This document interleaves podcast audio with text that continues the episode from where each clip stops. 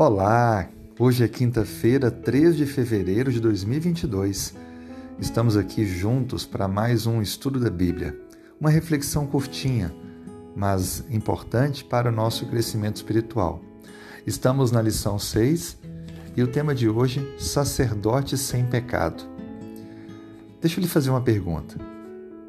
Jesus, ele veio e viveu entre nós e é o nosso Salvador. Será que ele compartilhou de todas as coisas que nós, como seres humanos, temos? Será que ele foi exatamente igual a nós? Será que ele teve uma natureza semelhante à nossa, pecaminosa?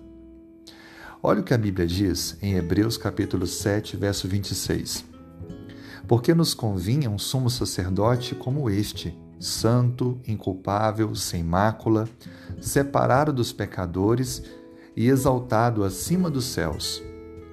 Perceba que esse texto destaca que, apesar de Cristo ter sido um conosco, há diferenças notáveis entre a sua natureza e a nossa. Cinco características são mencionadas nesse texto: santo, inculpável, sem mácula, separado dos pecadores e exaltado acima dos céus. Para entender melhor isso, vamos analisar um pouco essas expressões. Quando o texto diz que Jesus é santo, ou seja, não havia falhas no relacionamento dele com o Pai, está bem claro para nós de que Cristo ele foi correto. Ele assumiu a natureza humana, mas sem de qualquer forma se contaminar. Por isso que ele também é inculpável, nada ele fez por merecer todo o sofrimento, a pena de morte, a dor. Na verdade, ele assumiu a nossa culpa mas ele próprio não teve culpa alguma. Ele também é sem mácula, ou seja, ele permaneceu puro, intocado pelo mal. Assim, ele foi tentado em todas as coisas, mas não caiu em nenhuma delas. Também Jesus é citado como sendo separado dos pecadores, ou seja, sem natureza pecaminosa. E esse é um detalhe importante. Ele assumiu a natureza humana, mas não como nós somos hoje, no sentido de que ele não tinha propensão ao pecado como nós temos.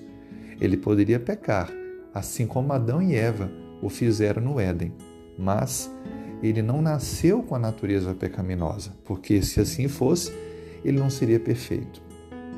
E por último, o texto diz que Jesus foi exaltado acima dos céus, ou seja, ele é maior que tudo, e essa expressão reafirma que ele é um com Deus.